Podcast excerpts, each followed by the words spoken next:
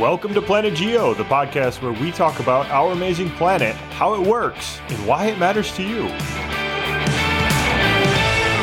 Hey, Dr. Reimink, how are we doing today? Um, we're talking about Yellowstone, so can it be that bad, really? I mean, no, you're doing pretty damn good, aren't you? yeah. I mean, we're re-releasing our Yellowstone episode, which Chris, this has a Yellowstone was one of the first episodes we ever did in Planet Geo we went i think this was a year ago now or maybe half a year ago. No probably about a year. We re-listened to it and we're like ooh that wasn't that good and like it's such an important episode. We should probably redo it and kind of really drive home the point. We got a lot better at recording our audio quality like all the things. So so this is like a a re-release of a redone Yellowstone National Park episode because we care so much about it because it's so important, right? Yeah, well, what's your favorite aspect about Yellowstone? Oh man, my favorite Oh, I have so many memories about Yellowstone. Um it's just a weird place. You know, it's one of these places that you walk around and you're just like this is from a science fiction movie. You know, the steam coming out of the ground. You you just feel like you're in a different it's otherworldly. And uh, it's all because of the geology. It, it's really just uh, it's one of those places where you sort of think wow the earth is really powerful. And it feels like it's happening around you because you know there's like steam venting and you know beautiful beautiful hydrothermal features and stuff. And and I think Chris you know just a little advertisement here. We released a really really deep dive with beautiful images. We have a whole book, a whole audiovisual book on the geology of Yellowstone National Park. That's in our Camp Geo app. If you go to the first link in your show notes there, you can find the geology of Yellowstone National Park for purchase. And we've got 12 episodes and tons of videos and GIFs and things like that that really drive home it. This discussion we're going to have in this podcast is a high level summary and we dive into the weeds in that book. So go there if you want to learn more. But I don't know, Chris, to me, it's just you kind of feel like geology is happening uh, which we don't often get that feeling. I don't think so. That's why Yellowstone's important. What What about you? Um, it's it's just my favorite place to teach geology. Uh, that's what it is. It's my favorite place to see really powerful, awesome geology. The kind of things that attracted you and I to the field of geology are on full display in Yellowstone National Park. And that's what I love about it. And so being able to sit there and and see it and point it out. And it's just uh, it's the best textbook in the world in my opinion. And so without any further ado let's just get to it. I mean this is yellowstone national park coming at you uh, again you can find a deeper version on our app uh, camp geo app in your app store. First link in the show notes but this is yellowstone national park stop five on our virtual summer science institute trip. That's curing our winter blues chris. Here we go. Here we go on, man? Not much. How you doing, Jess? I'm doing really well. Excited about today. This I'm excited. You bet. This is a near and dear to us kind of place, Yellowstone National Park. Yeah, it's uh, Yellowstone National Park is one of the coolest places on the planet. So you and I getting to sit down and talk about this. This is uh, I've been looking forward to this for a long time. Yeah, it's great. I mean, so let's start out with a couple introductions briefly here. You're Chris Bolhuis, a nationally recognized earth science teacher in the great state of Michigan. You taught me the basics of geoscience. I was a student sitting in your class. You teach astronomy, you teach ninth grade earth science, you teach an upper level geology class, you teach a field course, which is where I learned the geology of Yellowstone. That's right. And you are Dr. Jesse Reimink. You, uh, like you said, one of my former students, went on to get your PhD in the geosciences and now work as a professor of geoscience at Penn State University. So that's pretty cool. Yeah, super cool. And we've known each other for a long time. Going on 20 years now. Going on 20 years. And we like to talk about geoscience a lot. We love the geosciences. so, with that, what and where is Yellowstone, Chris? Yeah, Yellowstone is it, it, first of all, it's a huge place. It's in the northwest corner of the state of Wyoming, but it actually overlaps into Idaho and Montana.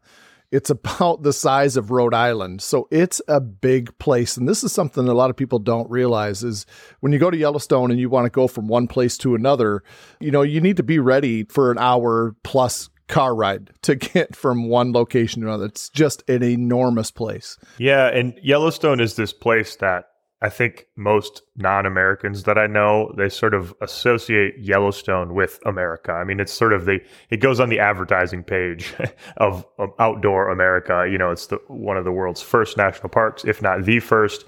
You see these pictures of bison, of geysers. It's this stunning, beautiful park. And it is, in many ways, the premier national park in the United States. Yeah, it is for sure. It is the first national park that was designated as a national park. Um, you know, it's an interesting thing though. 97% of the people that visit Yellowstone don't ever leave the boardwalk. Now, it's an extensive crazy, boardwalk. That's a crazy fact. It is. But, you know, if you think about it, every national park that you and I have been to, they have their own personality.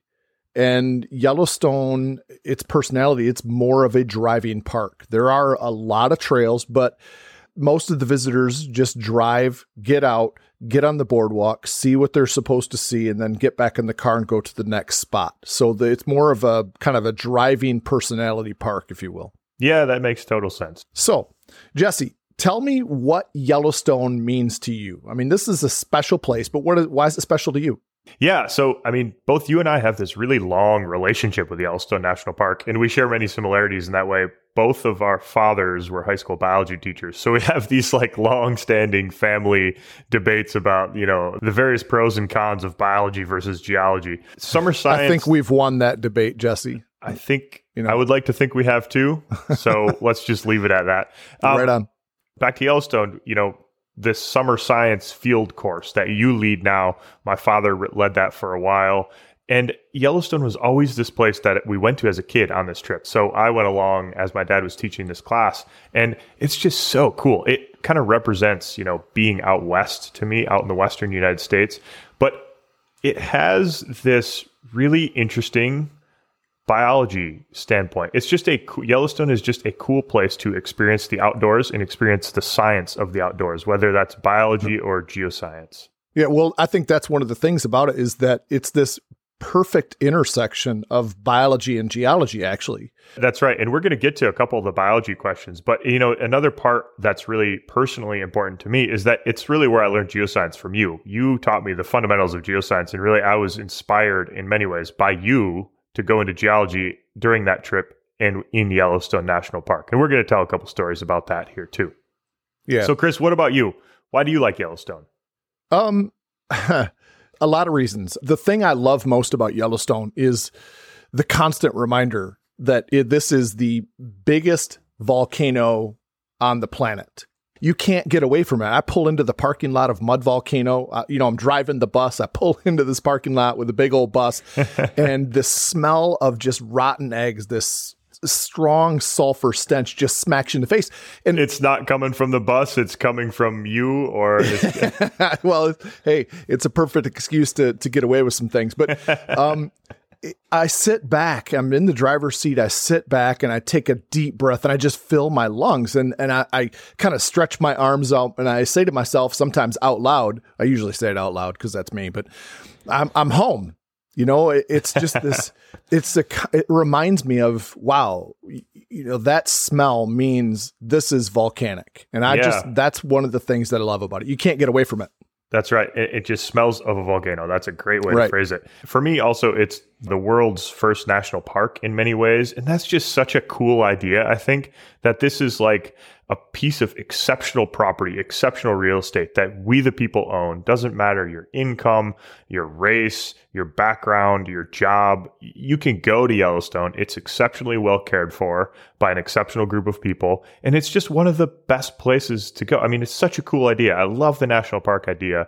And I think, you know, Yellowstone kind of represents that really well.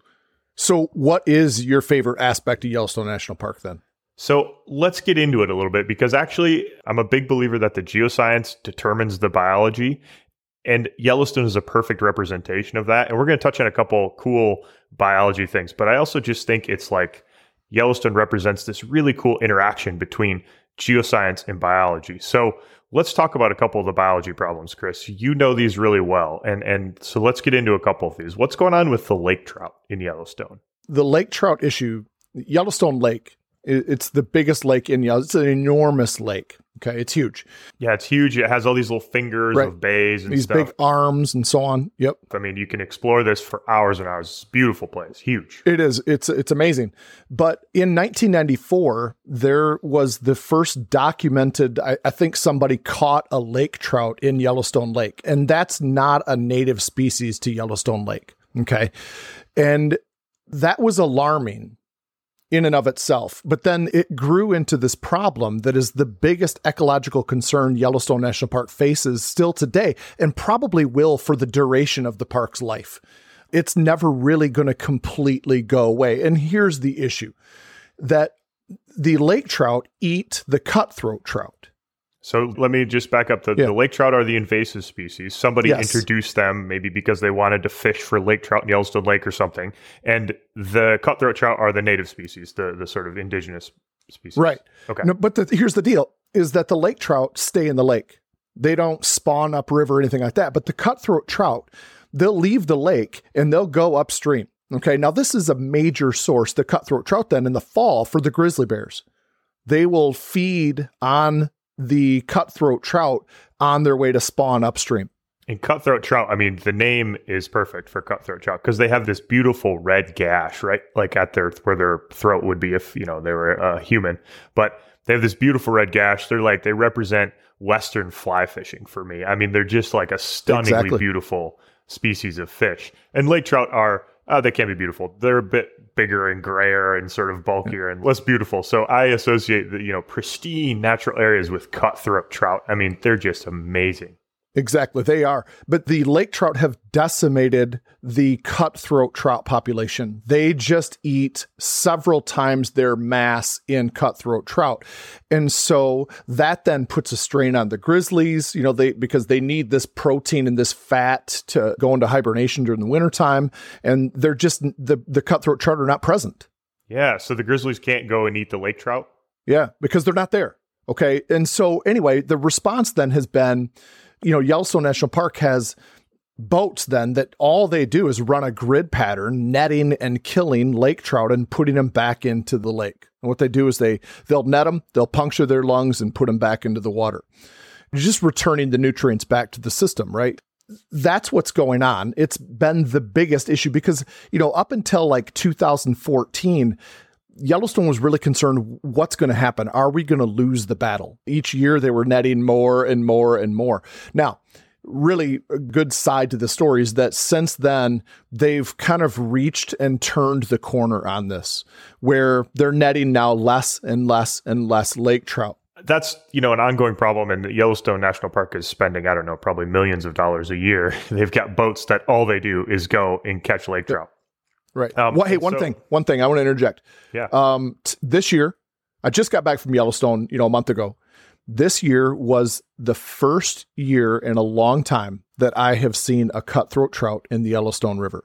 Oh, cool. Um, it was amazing. So we always do a service project in Yellowstone while we're there with my students and so on. So it's like a half day project, and we were working on Fishing Bridge. This iconic bridge. It's beautiful. It's built with timbers that that come from the park. Actually, the lodgepole pines. They're enormous. It's just, it's a beautiful bridge. It's it's got obviously this concrete runway in the middle where the cars and trucks go over and so on, but the rest of the bridge is just made out of wood from the park itself. And it's just really cool. So, anyway, I'm standing there talking to Harlan Kredit, a ranger, long-standing ranger in the park, and he said, "Look at that right there." And I looked down there, and in Yellowstone River, just sitting there goblin flies right off the surface, is a beautiful cutthroat trout. Oh, First time man. I've seen it in over 20 years. that is so cool. I gotta. Yeah. I want to go. All very right, I gotta go Yep. next year. I'm I'm tagging along. All right, Chris.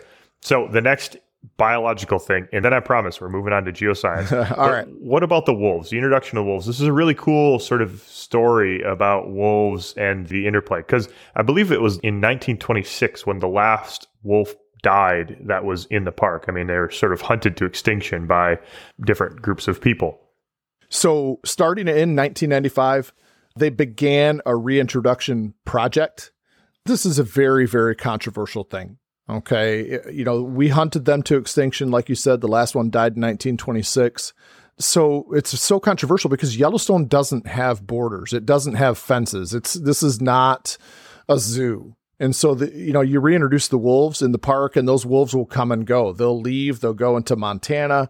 And so the people that are around Yellowstone in Wyoming and Montana, they have issues with the wolves because of livestock. Yeah, that's right. I had a really good friend of mine in college was somebody from Montana, and I mean would shoot a wolf on sight, legal or illegal, because it's harming their you know livelihoods. This way, they're they're taking down cattle. I agree, it's a controversial problem, uh, but it has this really interesting implication for the rest of the ecosystem in Yellowstone, right? It does. When the, it does. wolves were reintroduced in 1995. Uh, what started to happen? An interesting thing that has happened since the reintroduction of the wolves is the return of the beavers to the park. Okay. And this is. Uh, so what's going on there? That that that I mean that doesn't make any sense to me. Wolves and beavers. Yeah, nobody anticipated this. this. wolves and you get beavers back. What the hell? No. Well, so go back then to the extinction of the wolves. The elk population, you know, the natural predator is gone. Wolves are the natural predator of the elk. And so a couple things happened. One is the population of the elk went just crazy. Okay massive numbers of elk. And so did, though, their grazing habits. And they were just able to hang out in the valley, like Hayden Valley, and, you know, go along the rivers and just eat the willows and so on along the because rivers. Because they had no fear of getting eaten by the wolves, right? They're just sort of uh, late, getting, getting fat and lazy down in the valleys, huh? Exactly. And their whole behavior changed. You know, they were able to just kind of hang out. Well, then since 1995, with the reintroduction, and it's been very successful, by the way, you know, the wolf population is stable, it's healthy healthy. Uh, so the elk now have changed their grazing habits. They're not just able to sit there and hang out. They're always on the lookout for their predator. And so they're they're always moving. They're moving more than they have and their willow has returned to the riversides. And this willow is this kind of like scrubby brush tree like material, okay? And so the willow's returned and that's a, a source for the beavers then with how they make their dams and so on. They use the willows a lot. So when the willows returned the beavers returned and it's all related to the reintroduction of the wolves. Wow what an interesting phenomenon it really is. It's this kind of tr- what we call in biology a trophic cascade, where you know you affect one thing on the food chain of uh, the biology food chain, and it it has this ripple effect down the line. Hey, and also look at you, Chris, throwing around biology terms like trophic. I know. I know. We got to get away from this. Yeah, I know. All right, so let's get back to Yellowstone. Let's bring it home to the geosciences. Yellowstone. Why is it called Yellowstone? It helps explain the geology in some ways. Why is it called Yellowstone? Well, I, there are a couple things. There are a couple theories on this, actually. One is because of all of the yellow sandstone along the Yellowstone River near Billings, Montana. Okay, so outside of Yellowstone Park. It's outside of Yellowstone National Park. I, I, I don't understand that. So here's why it's called Yellowstone. Okay, this is the one we're going with because I like this one. all uh, you know, the most of the rock inside Yellowstone is yellow. It's a rock called rhyolite. Okay. And it's, it's been, you know, hydrothermally altered into this kind of yellowish and sometimes brown and reds and some beautiful colors. But most of the time it's Yellowstone. You know, when we're inside the caldera and I'm pointing, I'm, I'm pointing to rocks, you know, to my students, uh, what's that? Well, when you're in Yellowstone, it's rhyolite almost all the time. That's the, that's the kind of rock you're looking at. It happens to be yellow. And so hence the name Yellowstone. And, you know, the Native Americans, the first peoples, had many other names for it as well land of the burning ground, land of vapors, many smoke, which is one of my favorites, uh, smoke like from these. the ground. I love many smoke. But it, those terms, they really evoke this like spiritual perspective about Yellowstone National Park, which you know, it was for ancient peoples. And to be honest, it is for me a little bit too. And for you, getting off the bus and smelling that sulfur and you just feeling like home. I mean, it's, it's just a really special place. Um, and it became a national park in 1872. And that kind of set the stage for our experiences as we experience the park today. But it is this, like you said, driving park, very big, very wild, but very, very special place. So, what is Yellowstone? Like fundamentally, in, from a geoscience perspective, what is Yellowstone? Right. Yeah, Yellowstone is it's a volcano, and it's often referred to as a super volcano some people, you know, don't like the term supervolcano because it, it erupts a bunch of different stuff, it doesn't always blow up massively. So while Yellowstone does erupt other stuff, it doesn't just go big or go home. But It's such a good point of why certain people that really, really know Yellowstone well don't like the the phrase because it always elicits this kind of biblical or cataclysmic kind of eruptions, and that's not true because most of the eruptions that happen are like lava flows, things relatively non-violent things, or these hydrothermal explosions that are very common in Yellowstone. I mean, common in a geological sense. Yeah, but when Yellowstone does go big, it goes massive. I mean, this is like a affect the entire planet. It can put enough dust into the atmosphere to really cool the planet. It occurs on a catastrophic scale when it does blow up big time. Exactly. I just came back from Yellowstone. And so I think about this every single time I'm there. And I'm thinking about this now. When, if you've ever been there, If you haven't been there, go. Go, go, Yeah, for- go. yep. Do- Uh, it's worth it. that's, that's solid advice. Yeah. But like if we didn't know about plate tectonics, because that's relatively new, if we, you know, we didn't have all of the technology to do seismic profiling and all this kind of stuff below the surface of the earth and find out what's going on, we didn't know any of this. Would you be able to recognize Yellowstone as a volcano? Like, I don't, I don't, I'm amazed that these early scientists like Ferdinand Hayden or Thomas Jaggar, these they recognized Yellowstone as a volcano. And yeah. I don't know if I don't actually I'm just going to say it. I don't think I would. I don't think I'd be able to sit there and say this is a volcano. Well, you're kind of a dumbass, Chris. So I uh, don't think you would be able to either. but no, Yeah, I, I, I mean, you're right. I'm not going to argue that. but I wouldn't be to either. I mean, you're right. This is like like a, such a really impressive sort of intuitive leap that they made to come to the conclusion that there's a massive volcano sitting beneath their feet here, and and it combines a whole bunch of different things. So If well, let me if you look at Mount St. Helens, okay, you and I've been there together. yeah, If you look at Mount St. Helens on a clear day where you can see inside the caldera, um, you're going to recognize that as a volcano. When you look at Mount Rainier, that is a volcano. You know Mount Fuji or any of these big volcanoes with a little caldera at the top. You know this peak that's clear. That's a volcano, right? Yellowstone. It stands up and smacks you in the face. And hey, I'm a volcano. And so Yellowstone's a bit different. It's this relatively flat area, which we'll talk about, but it also is a much bigger eruption. Well, you can't see across it. You you know, Yeah, you can't see across what is the crater version of Yellowstone. And Yellowstone has what's called a caldera, and we're going to refer to this as a caldera.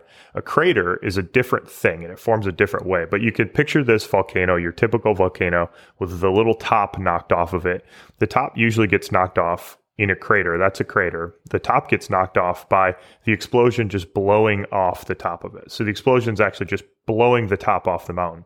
A caldera is different. A caldera is usually much larger and it forms by such a large volume of magma being pushed out during the eruption that the ground around that magma chamber collapses down in because you had a bunch of magma underneath the ground. That stuff all gets pushed into the atmosphere and then the ground collapses down in on itself. That's what forms a caldera. So when we refer to caldera, think of just a huge crater. It forms differently, but it's a huge crater. And Yellowstone's caldera is what, Chris, 30, 45 miles across, something Well, like that's that. I the mean, thing. it's massive. Yeah, it's 30 miles by 45 miles across. And so that's why when you stand on one rim, what we've established now as, hey, this is the rim of a caldera. Okay. And you look then across the other side, you can't see the other rim in most places. And that's why that's why to me it's so difficult to understand, right? You can stand on the rim of Mount St. Helens. I climbed it this summer. You stand on the rim and look across and see the other side easily.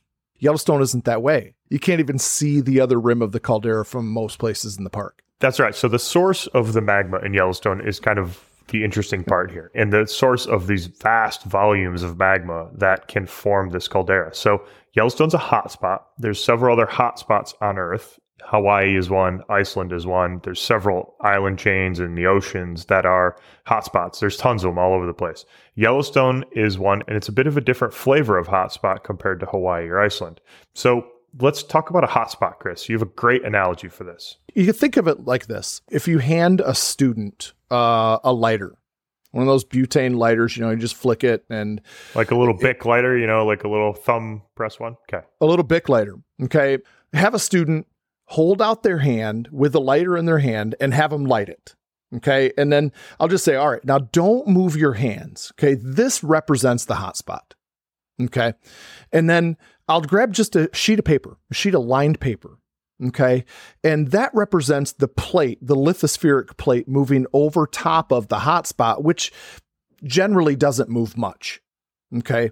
So as I slide the leading edge of that paper. So wait a minute. Hold on. You're, the- you're holding this paper with two hands, holding it like horizontally over the lighter. Then I'm holding, yep. So I'll have the student's hands out with the lighter lit. Okay. The little Bic lighter lit. And I'm going to then slide this paper over it horizontally. okay. Okay. And I'm just going to move very slowly. And I'll kind of, I, I try to adjust the height because I don't want to like burn the, I don't want, just leave it over the paper and have the paper start on fire. Sure, okay. That's not what. I'm doing. um, I have the paper a little bit higher. And as I move it across, okay, the leading edge of that paper, as I slide it over top of the lighter, it starts to scorch and you can see it from above. Okay. I'm not burning a hole in it or anything like that. I'm just, I'm kind of scorching the paper. I'm just very gradually moving that paper over. So by the time I've slid the entire paper over the lighter, I'll say, okay. All right, now let's shut the lighter off. Okay.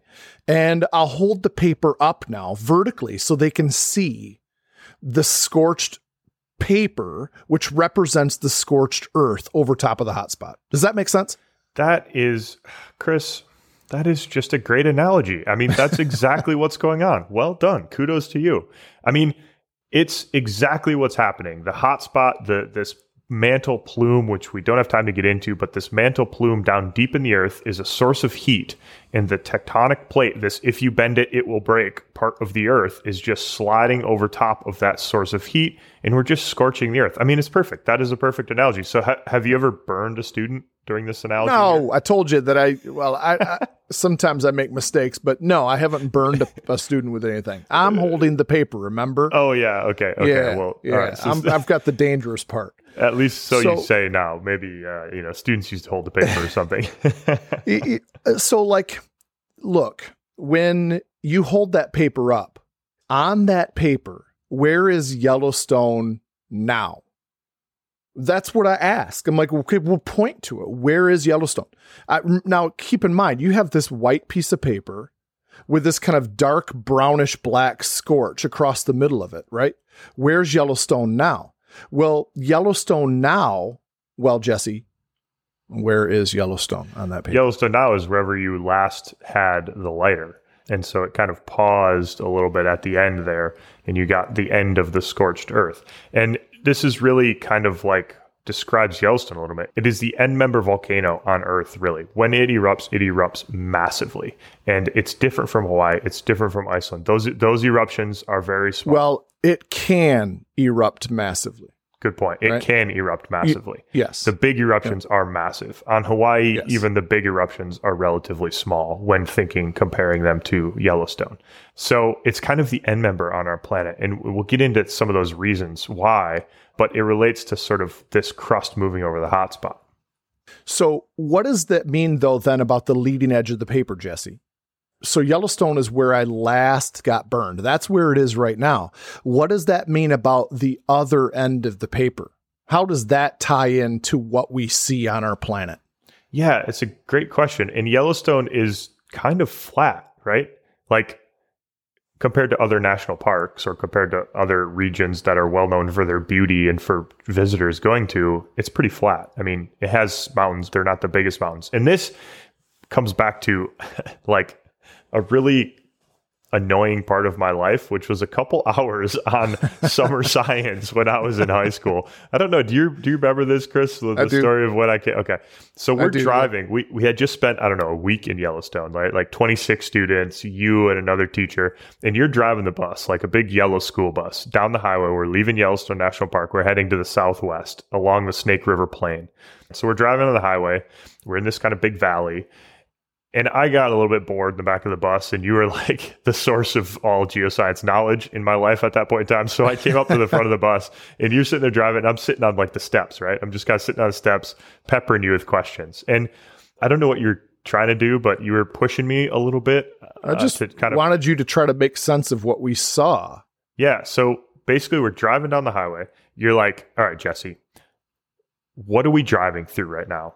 And I'm like, I don't know, a valley, right? You're like, no, no, no. What are we actually driving through? Like, like from a geoscience perspective, what is this? We just left Yellowstone. I'm like, well, okay, we just left Yellowstone. We're in a valley. We look to the right, there's big mountains. We look to the left, there's big mountains. Behind us, Yellowstone's pretty flat. We're driving in this long valley down the Snake River Plain. You're like, what is that? And I stewed about this for a long time. And you had to give me the answer. I, I never really got there, which to this day irritates me a little bit. Um, you know, I, I don't like it when I can't figure things out and I'm a fairly stubborn individual. But let me paint the picture a little bit differently, okay? Sure. The when you when we're driving through the valley, through the Snake River Plain, all right, it's like 50 miles wide, flat, fl- to your right, to your left. That's like 50 miles in distance. Okay. That's but, a good point. It's not just a small little river valley, it's a right. big wide. The mountains to your right, they look identical to the mountains to your left. Okay. And then we're just driving through this really, really flat area that's about 50 plus miles wide. That's kind of what this looked like. And so this is so eventually you had to give me the give me the answer. And the answer is that this is the track of the lighter underneath the paper. This is the scorched paper that we're driving along. We are going through where Yellowstone used to be on the paper. So, why is it so flat then? Because the hot spot that is now beneath Yellowstone blew out the mountains. I mean, just erupted. This is former caldera country that we're driving through, like old calderas. It's such a cool story. Then what didn't get destroyed got kind of swallowed up as it collapsed down into these calderas. It kind of cannibalized though what didn't get destroyed in the eruptions. And so you're left with this relatively flat track that just marks the path of the plate over top of this hotspot. That's really what's going on.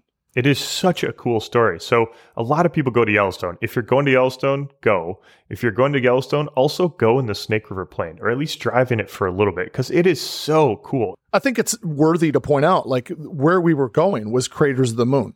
Yes. As you're driving from Yellowstone to Craters of the Moon, you're driving sort of back in time. You're basically driving back along this mm-hmm. trajectory.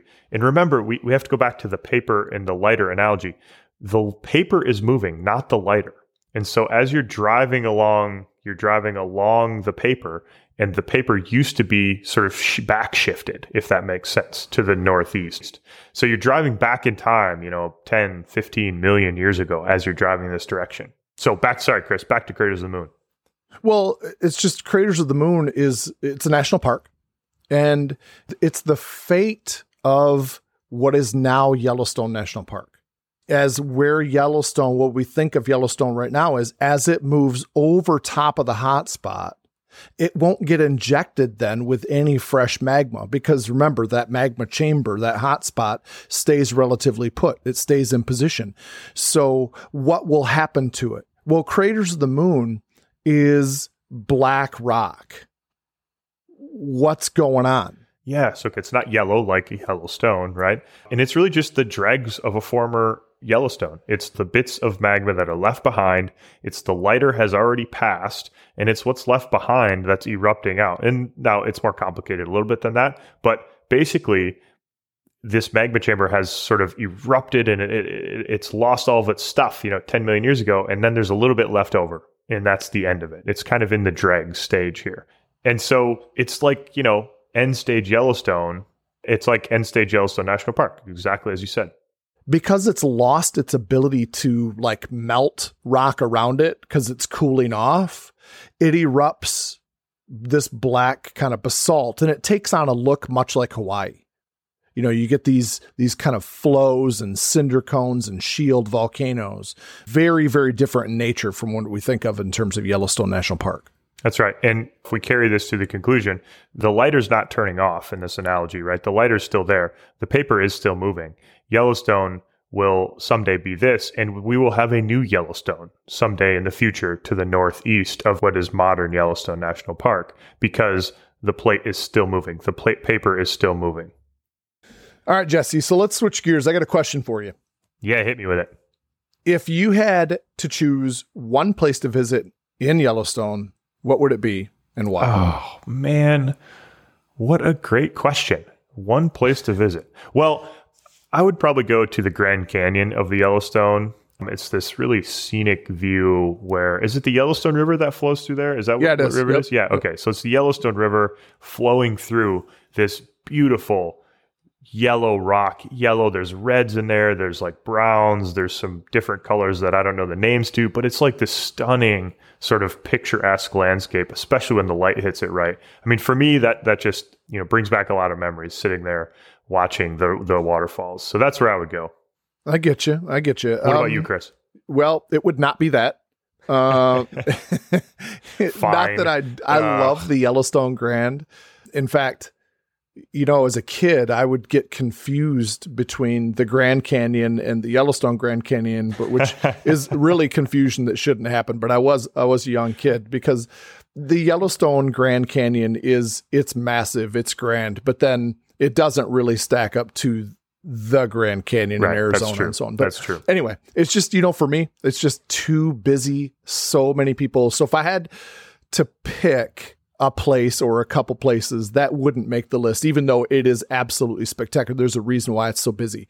For me, I like Crater Hills. It's a place where it's in Hayden Valley. There's no trail to it. You just kind of got a bushwhack.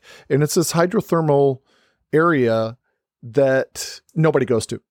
And so it's a place to see cool features and not have to just not have to fight the masses. But okay, so most people are not going to do that. So I have another one that I'll just throw out there. It, to me, it's the best hike in the park, hands down. Avalanche Peak. It is a very steep, but it's a short, shorter, four to five miles round trip hike. It's just you can see the rim of the caldera. You can't see across to the other side, but you can clearly see one rim. Yeah, let me interject here because I remember this hike and it is the best spot to go see the caldera. I mean, you can't see across it, as you said before, but it's a place where you really get a sense of the scale of what a 30 by 45 mile wide caldera looks like. You can't see the whole thing, but damn, it's big. And you really get, you, it kind of smacks you in the face when you're standing there looking at it. Yeah, it really does. And it's just, it's one of the, I don't know, you have to work hard to get there. That makes it special. And then just the views, the 360s up top are amazing. So, Chris, that caldera that we're looking at, is there one eruption that formed that? Is there multiple? Like, what's going on here? Okay. Well, so where Yellowstone is right now, because remember we talked about the track of the hotspot, the scorched earth. There have been over a hundred like cataclysmic biblical kind of eruptions, right, over this the last 17 million years. But where Yellowstone is right now, there have been three cataclysmic eruptions. The first one was 2.1 ish million years ago. The second one was about 1.3 million years ago. And the last one, the most recent cataclysmic, like biblical eruption, was about 640,000 years ago. Yeah. So, you know, these eruptions have occurred, what, every 600, 700,000 years apart for three eruptions. But there's this really kind of funny culture that's been built up about being really worried about Yellowstone erupting. And every year, you know, it seems like, oh, Yellowstone's going to erupt. We're going to die. You know, this whole sort of catastrophic mentality. But Chris, I know that this drives you and I crazy, but let's get it on the record right now. Chris, are we due for an eruption at Yellowstone National Park? It's, I guess, it's one of my pet peeves. No, Yellowstone is not due for One of the many. Yellow- One of the many. That's true. you, you know, Yellowstone, it's it's not a clock. There's a cycle to it for sure. But think about these timeframes, Jesse. 640,000 years to 700,000 years. Like those are massive amounts of time. And for on a human scale, am I concerned about taking 26 high school students to Yellowstone National Park if it's due for an eruption? um, no, I don't even give it a thought. I'll take my family there. I, Yeah. you know, no, I, So it's an interesting thing because you know there's a lot of monitoring that goes on the volcano. There so is. that means like looking at the volcanic gases that are coming out. That means looking at like the ground swelling and breathing in and out. And this is one conclusion that is really interesting and, and a reason why it's important to actually monitor these things is that volcanoes are really dynamic. They breathe, they emit gases of different compositions, they grow and shrink. Like, think of your chest as you're breathing in, your chest expands. As you breathe out, it compacts. The volcano's doing the same thing. The ground is rising up and sinking down. But you're right, on a human timescale, we do not need to worry about this. If you plan on living for 100,000 years, then you should be concerned about Yellowstone, but I'm not going to make that. And so, no, we don't need to worry about this, right? So, a friend of mine who's a ranger, the long, long time ranger in Yellowstone National Park, a number of years ago put up a sign at this, it's called the Sour Creek Dome. It's a resurgent dome where you just said that Yellowstone is kind of huffing and puffing. You know, it's it's expanding and contracting and so on. So you put this sign up that said, "This is the fastest rising area in the world right now," because it was just it was expanding. Yeah, and it was breathing in and uh, just like your chest heaves uh, yellowstone was heaving in this one particular area and then a couple years later it stopped and so he had to take the sign down you know it just it, it changes yeah but That's you know awesome. to that point too jesse is that july this past july Yellowstone was extremely active from a seismic standpoint, or lots and lots and lots of earthquakes. And so every time something like this happens, I just read an article. And the title of the article, I, am not going to get this exact, but it had something to do with Yellowstone's extremely active. Could this be a sign of the next big one? Yeah you know, and it's just every time I read stuff like that, oh, I, roll my eyes. Now, the article came around and, and said, no, this is not a sign of the next big one, but the title alone leads people to yeah, along sure. that kind of line of thought. So, so let's run down the sizes here. When they do go every 650,000 years, which we don't need to worry about, but every once in a while, when it does go, they're huge. So, Chris, what's the size? What, what do they look like? All right. So, yeah, these three cataclysmic eruptions. First of all, I want to just say that generally speaking, the more infrequent a volcano is, the more violent it tends to be. Okay. So these are big time frames, very infrequent. And then when it does go big, it goes huge. And so the first one, about 2.1 million years ago, was 2,500 times bigger than Mount St. Helens. Okay. In terms of like the amount of material that came out of it, that is hard to wrap your mind around, right? 2,500 times larger than a Mount St. Helens event. It's hard to comprehend, you know? That's enormous. Okay. So, anyway, the second one, about 1.3 million years ago, was 280 times larger in terms of the material that got ejected, the volume of ash 280 times larger than Mount St. Helens. And then the most recent one, 640,000 years ago, was a thousand times larger in terms of volume of ash ejected than Mount St. Helens. So, oh, man, you know, amazing. That's, yeah, that's why it's called often referred to as a super volcano. I know that's an annoying term for some. When it goes big, it goes big and it changes the world. I mean, no human has ever seen this scale of this eruption. Yeah, no human has ever witnessed a super volcano eruption. Yeah, so cool. So it, cool. It is. And if it happened, it you know, it'd be better to maybe die in the eruption than live through what happens afterwards, the apocalypse that would happen afterwards. Uh, but yeah, I don't know. I don't know if I'd want to like try to make my way through that. I'd be tempted to kind of go to Lake Butte Overlook, and you can literally dangle your legs over the rim of the caldera there. So I, I think like if we knew Yellowstone was going to erupt, that's that's maybe where you would find me. well, know, Chris, with, you've always been trying to die in a volcano. That's been like no, your goal for a while. that is not true. I don't want to die, but it'd be beautiful for uh, maybe a, a, second. Yeah, and then that's then that's that's, that's very true. Well, right. if you haven't been to Yellowstone, go. Please go. Though it is absolutely worth it and you know learn about the geoscience before you go because i think it makes the whole experience richer right chris? And you know you just can appreciate the place in a way that you can't if you don't know about it like that. That is something that i feel very strongly about. The more you know about places like yellowstone you go in with some background the more you can appreciate it and you know, everybody can go there and appreciate the beauty of the park because it's all over the place. Everybody can go there and appreciate the biology of it. But when you know a little bit about what's happening beneath you, it just makes Yellowstone a richer, deeper experience. That's right. Be a three percenter, get off the boardwalk when you can, when it's allowable to get off the boardwalk and, and go mix it up a little bit with Yellowstone National Park.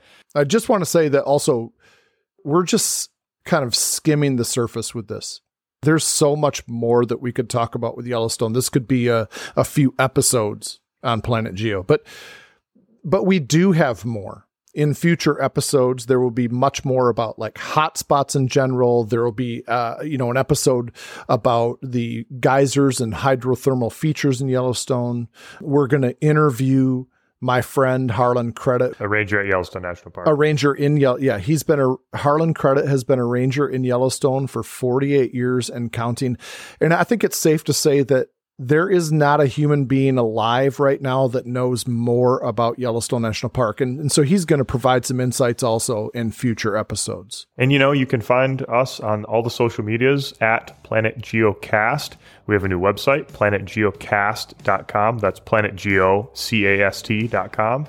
And send us an email. It's planetgeocast at gmail.com. Or there's a contact us link on our webpage. So with that, thanks for listening to Yellowstone National Park and go check it out. that's right see you next week All right, peace.